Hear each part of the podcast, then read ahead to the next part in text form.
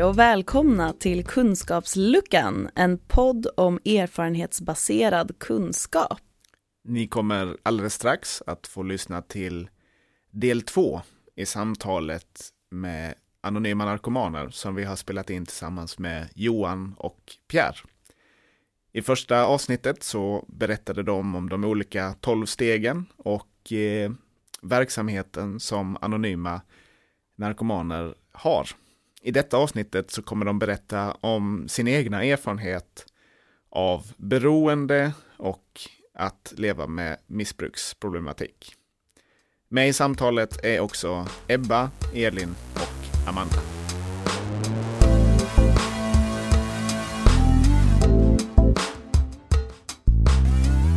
Hur blir man eh, mentor eller sponsor? Kör du? Ja, mentor och sponsorskap är ju någonting som ja, vi rekommenderar i Anonyma Narkomanet att lite grann att en erfaren medlem, det, det är ju lite grann efter tillgång och efterfrågan om man säger så. Bor du i en liten stad kanske det inte finns så många att välja på. Det är inte så att mindre städer är sämre. Men det är kanske är mindre folk. Men som vi rekommenderar då, män till män, kvinnor till kvinnor och, eller då, tjej till kille. Ja. Mm. Nu förstår vad jag menar, alltså inom samma kön. Eh, och det, det är ju lite, är det någon, så för min egen del, jag menar jag såg en kille man som faktiskt tyck, jag tyckte han hade någonting. Som, alltså han levde sitt liv utifrån att uh, använde programmet i sitt vanliga liv, eller om man nu ska säga så, på ett sätt som attraherade mig. Vi hade lite lika historia också. Eh, och han hade betydligt mer drogfrihet än mig och det var det som attraherade mig. Och det finns ingen som säger så här, ja du ska ha något körkort. Men att det ska ju vara attraktion för uh, att den killen vill jag fördjupa min kontakt med att han kan lära mig dels om livet, dels om Anonyma Narkomaners program och dels att stötta mig på vägen. Så det är väl så. Men då måste man inte vara klar själv med de tolv stegen för att kunna vara det? Nej, det, det, det finns ingen sån Nej. regel. Sådär. Och för min egen del så jag menar jag är också sponsor åt andra killar då, eller män om man nu kallar dem. Eh, och det är ju, det är ju någonting som de har sett hos mig då som de vill ha om man säger så. En del har haft kort tid och en del haft lång tid och en del har väldigt kort drogfri tid. En del har 13, 14, 15 års drogfri tid och liksom, det är lite olika där. Mm. Mm. Per, är du sponsor eller mentor? Jag har sponsor eh, och det är precis samma sak där och det blir ju det blir ju också en sån här när man ska fråga den här personen, för det är ju jag som får fråga en annan människa och det, det är ju nästan så att fråga lite chans. Mm. Sådär, hej du, jag, mm. jag gillar dig. Nej men att det finns någonting som som jag kan tro på och att den här människan applicerar det här i, i sitt liv och jag är också sponsor. Eh, och, och, det är ju just det där att, att jag kan vägleda i, i stegen. Mm. Eh, så som jag har blivit vägledd. Och eh, Lite som att följa ett recept. Faktiskt. Och någon annan har lärt mig att följa mm. det receptet.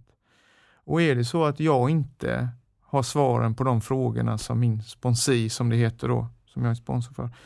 Om jag inte kan svara på de frågorna så behöver jag inte hitta på utan då kan jag faktiskt vända mig till min sponsor. Och sen är det så fint, vi brukar ju träffas då i våran eh, sponsorkedja eller sponsorträd eller vad man nu vill kalla det.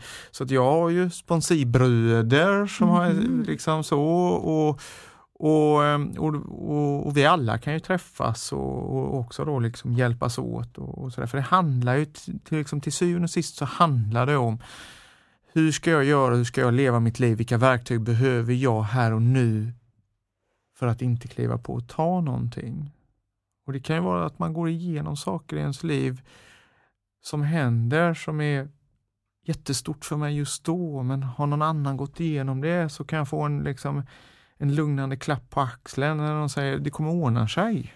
bara det gör ju liksom att jag kan välja att ha tillit till det så kan jag pusta ut i det. Och det är ju det, är det tycker jag det mycket handlar om. Och sen så det där också att, att börja ha en relation till en annan människa så här har det varit för mig i alla fall som har byggt på total ärlighet där jag har valt att vara ärlig och inte bli dömd. Det är ingen som har suttit och skakat på huvudet och, tänkt vet jag inte men inte sagt öppet i alla fall bara vilken idiot. Mm. Utan snarare så här, ja så gjorde jag med. Skönt jag är inte ensam. Har du mött den här eh, dömande blicken eller känslan i, i andra, på andra ställen liksom som du känner finns mindre av i NA? Inte sen jag blev drogfri och, och, och, och valde att ingå i Anonyma Narkomaner, för snarare tvärtom faktiskt. Jag, jag har inte hymlat med, med, med min, liksom så, eh, att jag är en beroende. Eh, snarare tvärtom. Däremot när jag var aktiv beroende så är det klart att, eh, att eh, det var många som inte ville ha med en att göra.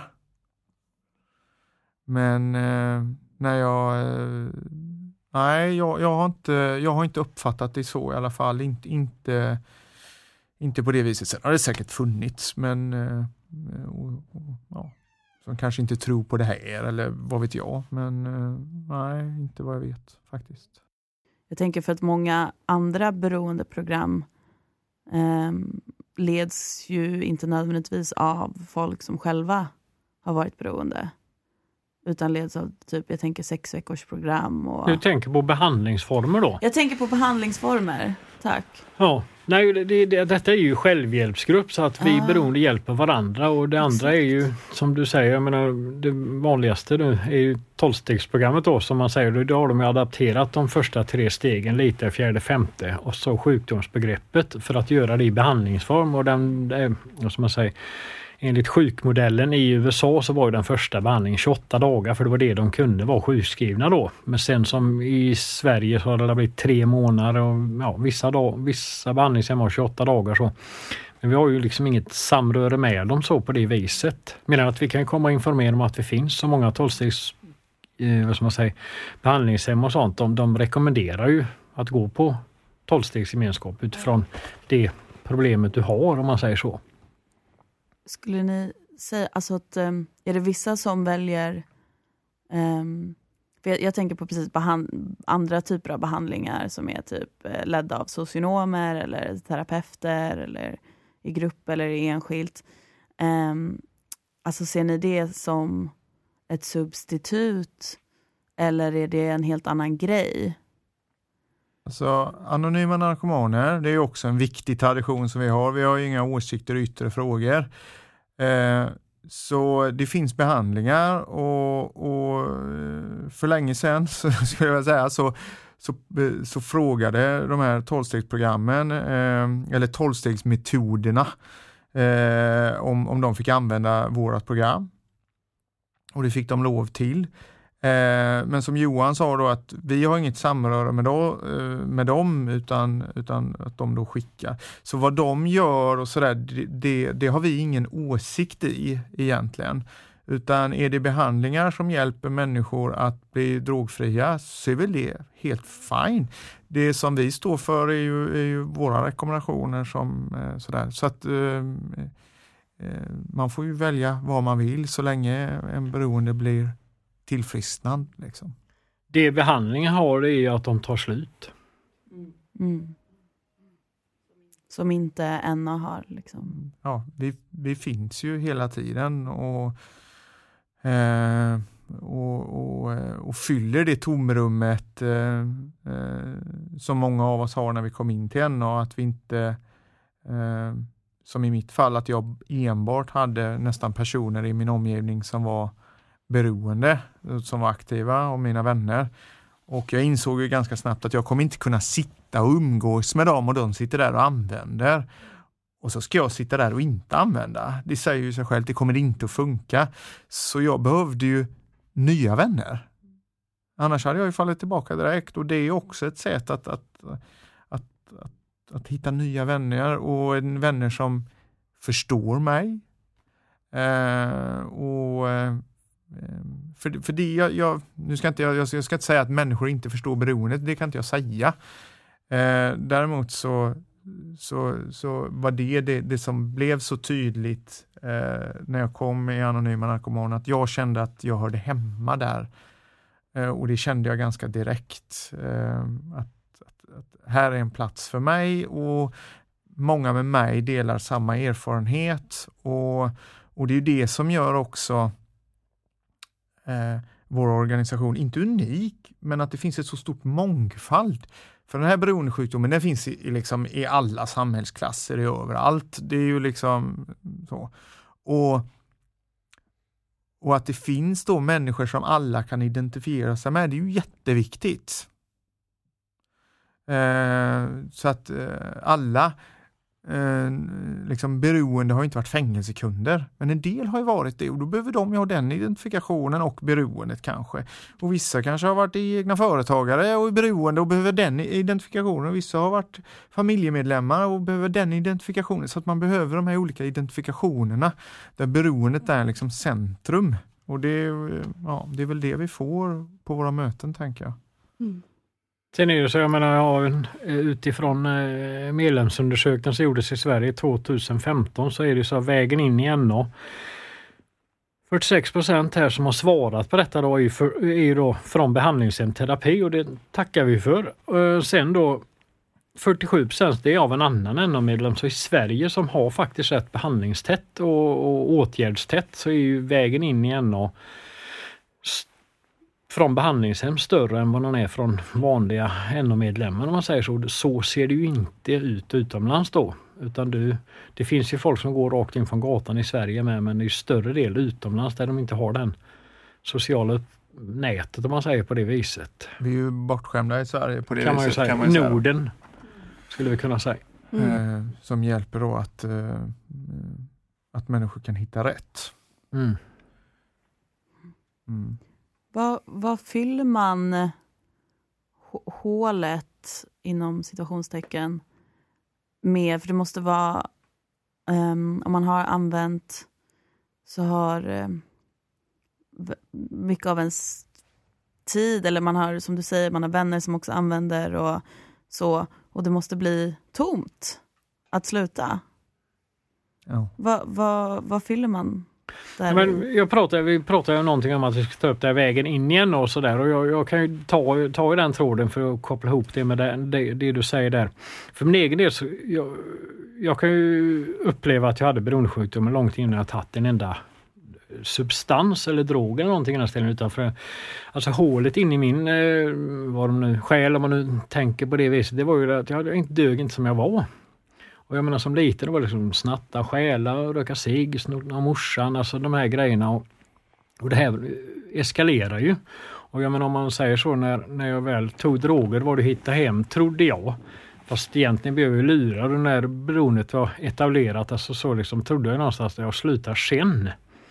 Och sen när jag slutar, som du säger, det blir ett stort tomrum. Vad ska jag göra med min tid? Vad ska, vad ska, vad, vad ska hända? Och det, för min del så var det ju, var det ju väldigt, vad ska man säga, det var ju en svår tid i början.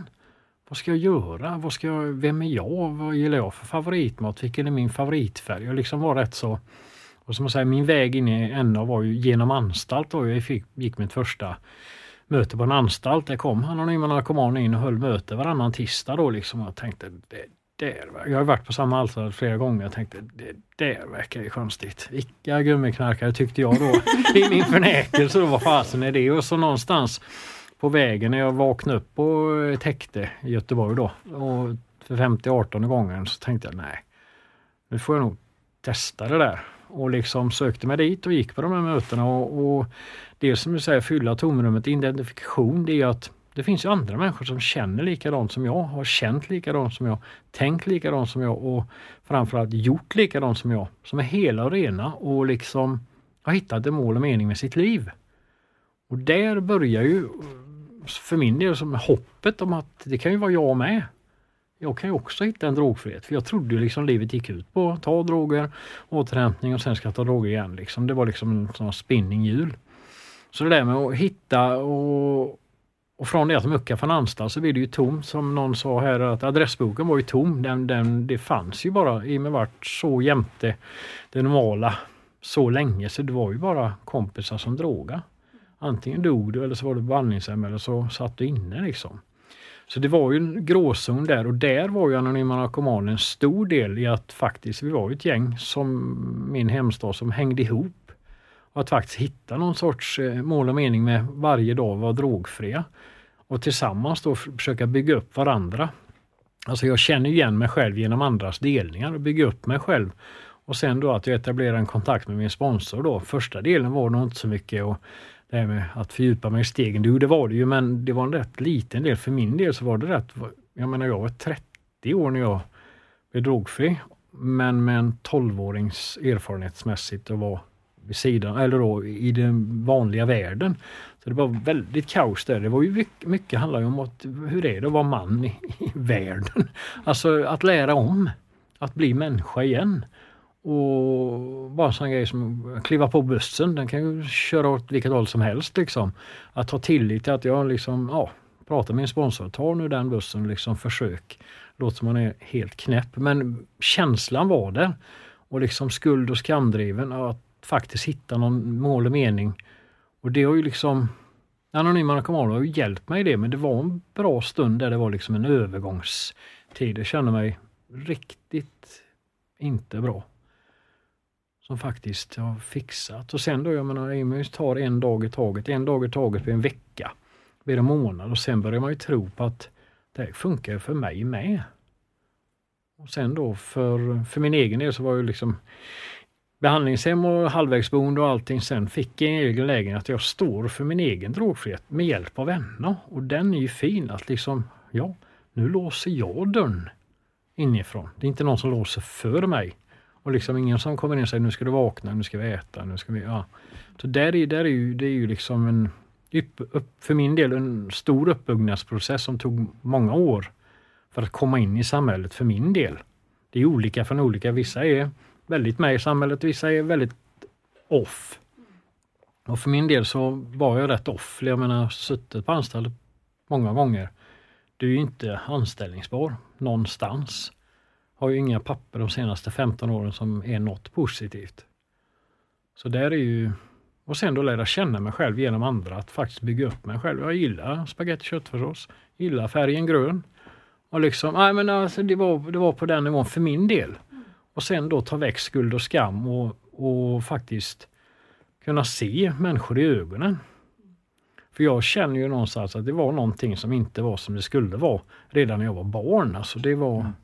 Det var, nej, det var något hål som jag skulle fylla. Nu behöver jag inte fylla utan det fylls upp inifrån om jag håller mig till det här. Och det, det är riktigt vackert och liksom, det tar ju inte slut där. Som jag sa berätta innan det med att fan, snart 18 års drogfrihet, jag fortsätter och gör det fortfarande. Ja, jag kanske inte är så rädd för det finns ju alltid en överhängande risk att en beroende kan, eh, det finns liksom, jag kan ta återfall. Men att jag vill ju tillfriskna, jag vill ju fortsätta att ha delar av livet. Och liksom, kan vi inte stanna upp här. Och det, det, är ju det som är så vackert liksom. Det är som att skala eh, en lök. Det är liksom ett lager där, ett lager där. En vända i stegen där och en vända i stegen där som gör att jag utvecklas som person.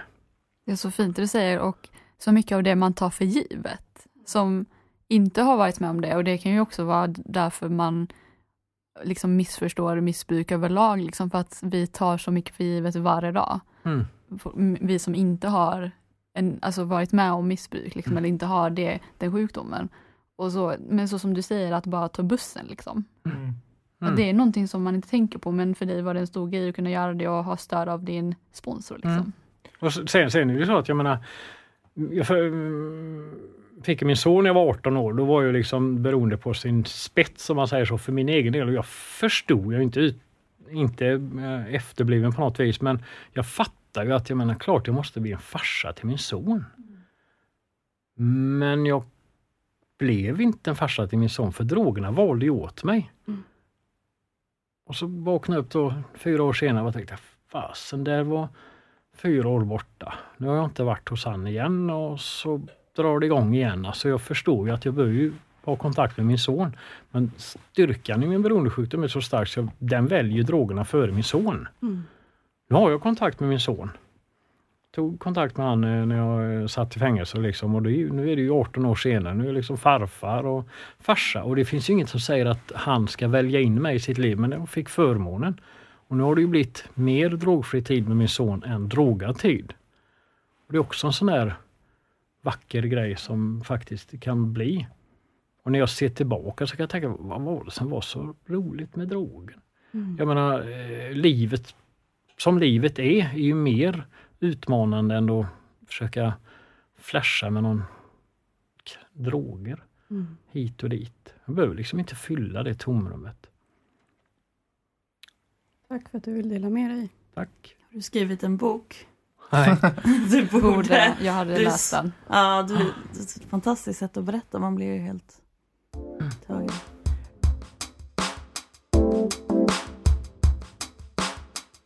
det vi spelar med, eh, jag tänker på det här med att vi, eh, våran beroendesjukdom och att vi faktiskt kan kliva ut. Nu är det ju så att vi, vi om man jobbar med sig själv och så, så får man ju verktygen så att man, inte, att man upplever att man inte behöver. Men om jag nu väljer att göra det och sluta göra de sakerna som är bra för mig och kliver ut igen. Jag spelar ju med mitt liv. Mm.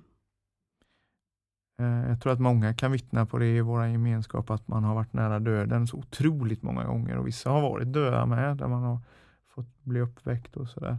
Så att du, du sa det innan det här med att ja, vi tar det för givet. Ja, den där bussresan kan ju faktiskt göra att jag skiter i det här, det är bättre att knarka. Och så gör jag det och så dör jag. Mm. För att jag pallar inte av att åka buss. För att jag aldrig har gjort det Mm. drogfri. Så Ja, det är ju, så. det- när, när man tänker så, för det är det vi spelar med, vi, vi spelar med våra liv. Ehm, Och det är så himla viktigt att komma ihåg också när man är alltså på vår sida, liksom att, att när vi möter människor som är beroende, att det är som du säger, att det, de kanske imorgon så kanske de, de har dött för att vi inte kunde hjälpa dem, eller att vi inte kunde vara där, eller att vi inte förstod, eller så att på något sätt, så det här är ju så, så viktigt, för att det är ju människoliv vi pratar om. mm. Mm. Och jag kan säga det att jag har ju suttit så många gånger på stolen som aktiv beroende och träffat mina socialsekreterare för att jag vill ha pengar. Mm. Så att jag bara kan liksom ut och, och köpa mer droger. Och, eh, och det hade inte, just där och då hade det inte spelat någon roll vad de gjorde. Mm. Jag hade inte lyssnat ändå, för drogen har alltid varit liksom på första parkett. Liksom. Så det hade inte spelat egentligen någon, någon roll Mm. eh, för mig. Vad var det sen som spelade roll eller vad var det som gjorde att du slutade? Eh, ja, ja, det var ju motvilligt. Jag blev ju eh, inlåst, jag också.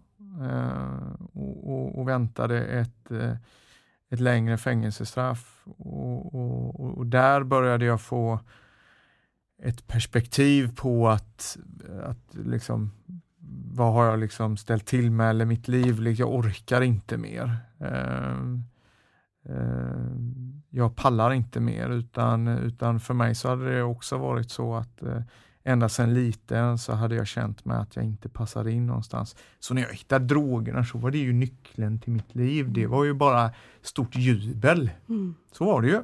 Faktiskt så var det det. Äntligen hittade jag hem och äntligen hörde jag hemma någonstans.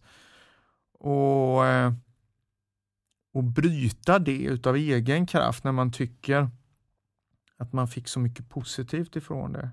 Det är ganska svårt. Sen så går ju åren och, och, och, och, och när jag gjorde saker som jag inte tyckte om hos mig själv eller gjorde saker mot andra som, jag inte, ja, som inte kändes bra så var det ju bara att använda mer droger. Och mer droger och mer droger och mer droger och mer droger. Eh,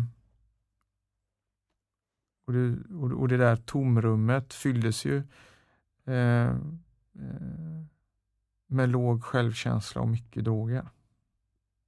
Eh, och sen då att eh, nu fick jag möjligheten att- komma på ett behandlingshem istället för fängelse. Det var min väg in i NA för att det var ett, eh, ett behandlingshem där, de, där det var obligatoriskt att åka till eller gå på NA-möten. Och jag trodde inte att jag kunde leva utan droger. Utan jag trodde att jag var tvungen att ha det för att fungera. Eh, men insåg ganska eh, ja, men jag, jag insåg ganska snabbt det där med att, att, att människor kan faktiskt leva utan droger. Och, och jag ville ju egentligen ha det. Jag visste ju inte, eh, jag hade ju valt att inte leva ett svenssonliv för att jag trodde inte på det för att egentligen så kändes det som att jag var okapabel till att leva det livet med den in, inre tomhet och, och liksom låga självkänsla som jag hade. Men, eh, men det är också det där med att när man först får, får bli drogfri och sen så får börja bygga från, från grunden och och börja liksom... Eh, jag, nu brukar vi inte säga vad folk säger, vad man säger på möten och så, och det behöver jag inte säga vem det var som sa det, men jag hörde en fin sak en gång som, som en person sa. Eh, och det var att, eh, att vi, vi kommer att älska dig tills du lär dig älska dig själv. Mm. Och det är så jäkla fint för, för just den där stöttningen, för så, så, så var det för mig när jag kom in, liksom, att jag hade så otroligt låg självkänsla och, och och rädd och, och, och, det, och det där med hur, hur, hur, ska man ens liksom leva ett normalt liv? Kommer jag någonsin, och vad fan är det egentligen, vara normal? Men, mm. men rädslan för det. Eh, men, men att eh, ni frågade innan, hur fyller ni det här tomrummet idag? Och det är just det där med att få, få komma hit, få bli inbjuden, få komma hit och sitta och spela in det här och att, att det kan nå ut på vilka vägar som helst, men att det kan nå ut till en beroende som kan hitta in till våra rum. Det, att, att, det, det kan jag ju fyllas av idag. Att, att, att, liksom att, att, att en beroende blir hjälpt från sitt liksom misära, sin misär. Det är ju på något sätt det fina i det. Det är ju det som fylls någonting. Sådär. Och, eh, och kunna få få göra rätt, om jag nu, liksom, vad det nu är. Men, och också kunna få göra fel. Mm. Att få kunna mm. göra fel, mm. det är ju fantastiskt att kunna få göra det utan att behöva liksom, känna att man är totalt värdelös. Och det, är ju, det har varit en, en, en, process i det också. Men livet var rätt grått i början. Mm. Får jag ändå liksom säga att så var det, det. Då var det viktigt att se dem där, ta rygg på vinnarna, de som faktiskt hade gjort det här innan. Om det är någon som lyssnar på det här programmet nu ja. och vill komma i kontakt med NA, mm. hur ska den gå tillväga då? Då kan man gå in på vår hemsida, nasverige.org. Mm. Eh, och har man inte en dator men jag har en telefon så kan jag ringa in på 0771 13 80 00. Mm. Och där kan jag också få information. Då. Eh, på vår hemsida så har vi ju olika länkar men där kan man också gå in och göra en eh, mötessökning i, i, i, sin respektive stad och så får man upp alla mötena som finns i den staden. Eh, och närliggande om man väljer det. Så att eh, ja, eh, så är det. Mm. Och, och, då kan man också, vi kan komma och, och, och, möta upp någon om någon känner sig ängslig och ska gå på sitt första möte och sådär. Så att, eh, och om man skulle vara anhörig till någon, eller antingen anhörig eller om man som socionom möter någon som eh, antingen är mottaglig för hjälp eller inte är mottaglig för hjälp. Mm. Vad, vad mm. ska man... Jag förstår att det inte finns någon quick fix, men eh, vad ska man göra? Har ni något tips?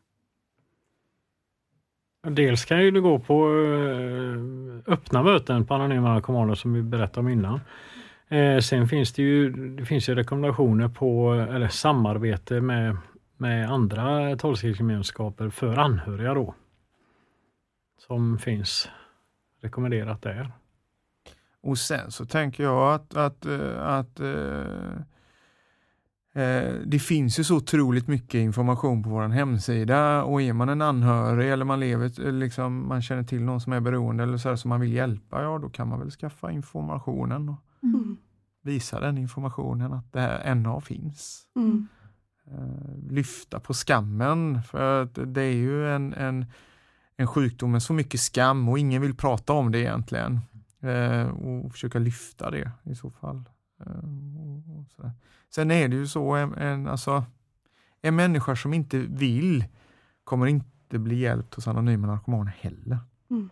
Man kan inte tvinga detta till någon. Det går inte. Eh, utan eh, när en människa är beredd själv, en person, och vill ha hjälp så, så finns vi. Mm. Man kan bli inspirerad antar jag? Man kan bli inspirerad. Mm. Ja, det tror jag. Och sen är det som nu när ni ska gå ut till professionella och jobba, det, det ni kan göra det är också eh, kontakta anonyma narkomaner och få en information i vilken stad ni än är efter bästa förmåga, det är inte alla städer. Och liksom mejla in och fråga om ni kan få en information i den. Var ni än jobbar så kan vi nog anordna det. Mm. Bara ta det lite grann i, eh, vad ska man säga, ju längre tid vi har på oss att samla ihop. För vi har inga anställda som kan ja, åka ner under dagtid kanske, eller om det finns någon i den stan som kan göra det. För det gör vi jättegärna. För det är ju liksom en sån, det är ju en del som offentliga relationer som vi försöker. För att den brodern som fortfarande lider inte ska dö utan att ha hört talas om oss. Och där kan ju ni vara en kraft som hjälper. Och det gör vi ju helt gratis får man säga. Med. Helt gratis. Ja. Kanske lite kaffe. Nej, skojar. Klart, det finns alltid kaffe till hands. Kaffe till allt. Nej, och sen, sen så jag tänkte återkomma till den här du pratade om det med hålrum och sådär. Jag menar, den här undersökningen gjordes 2015 och så är det ju så. Eh, den gjordes av 22 803 personer i Sverige då, regelbundet mötesgående i NA. Det är 3,23 möten per vecka och den snitt eh, drogfri tid på snitt 8,32 år i Sverige. Och det, det är också en sån här grej att det, funkar lite grann. Det är också en sån här myt. Alltså det, det, är en, det är en resurs i samhället, anonyma narkomaner. Och dels för att det funnits så länge i, i världen och dels att vi växer så starkt. Det är ju liksom ingen fluga som går över på någon eftermiddag. För jag har ju mött många professionella som säger att det är gamla programmet. Mm. Jo, men det är något gammalt och det finns nu. Det betyder nog att det funkar fan än. Alltså det, det är ju också sån här. Men det är ju många grejer sådär att, att, att man måste uppdatera sig, titta på det. Mm. Och framförallt veta vad, vad det är. För då, som ni kommer att möta Mm. några som inte kanske vet att de har något problem. Mm. Att faktiskt ta hjälp. Ja, jag menar, även fast det inte hjälper alla, om det hjälper Ja. bara någon, liksom, är inte det en stor vinst? Mm. Mm. Mm. Alla blir ju inte hjälpta av allting, men jag menar, det finns ju något för alla och det är ju Mm. jätteviktigt. Men finns det någonting jag tänker som, eh, som eh, vi skulle kunna göra för er? Vi har pratat lite om det och det är också lite anledningen till att vi har startat den här podden för att vi känner att genom vår utbildning så har det saknats ett brukarperspektiv. Mm. Eh, och det ni kan göra för oss eh, under utbildningen är ju att komma och föreläsa för oss. Det här hade vi verkligen behövt så mycket tidigare än vad vi har fått nu. Jag menar, nu sitter vi här, vi är fyra studenter och vi får möjligheten att prata mer, men, men alla andra då? Mm. Mm. Eh, den här erfarenheten har vi liksom inte haft med oss. Mm. Det är klart vi ska ha den. Mm. Vi kommer ju möta personer som, som har beroende Mm. och som vi vill hjälpa. Och det här, det här samtalet är ju så otroligt mycket värt för oss. Och jag tänker vi har läst så mycket teori i skolan och vi har läst om, ja inte så mycket om missbruk, men, men det vi har läst om missbruk har ändå varit väldigt teoretiskt. Liksom. Men att sitta här och få det här samtalet och få prata med er har ju gett så mycket mer än, än de teorierna som, Mm. som vi har fått läsa, som de forskare har skrivit. Så att just att få höra om erfarenheter och höra om NA och det är ju guld värt liksom för, för oss som socionomstudenter men också för alla. Alltså just att det är, så, det är en så utbredd sjukdom. Jag menar alla känner ju någon Mm. Mm. som är beroende Ja. kan man väl säga ändå. Nästan. Mm. Ja, nej, vi är jättetacksamma att ni ville Ja. gästa oss. Det här är guld värt. Verkligen. Mm. Tack så mycket för att ni ville komma och Ja. gästa oss. Mm. Ja, Tack. tack. Tack, Tack för själva. att du fick komma.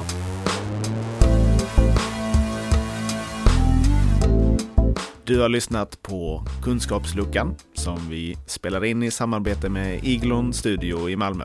Om du har kommentarer, frågor eller önskemål så kan du nå oss på olika medier. Du kan nå oss på Instagram om du söker på Kunskapsluckan, på Facebook om du söker på Kunskapsluckan podd med 2D. Du kan nå oss via mail och det är på adressen kunskapsluckanpodd, också med 2D, snabel gmail.com. Tack för att du har lyssnat.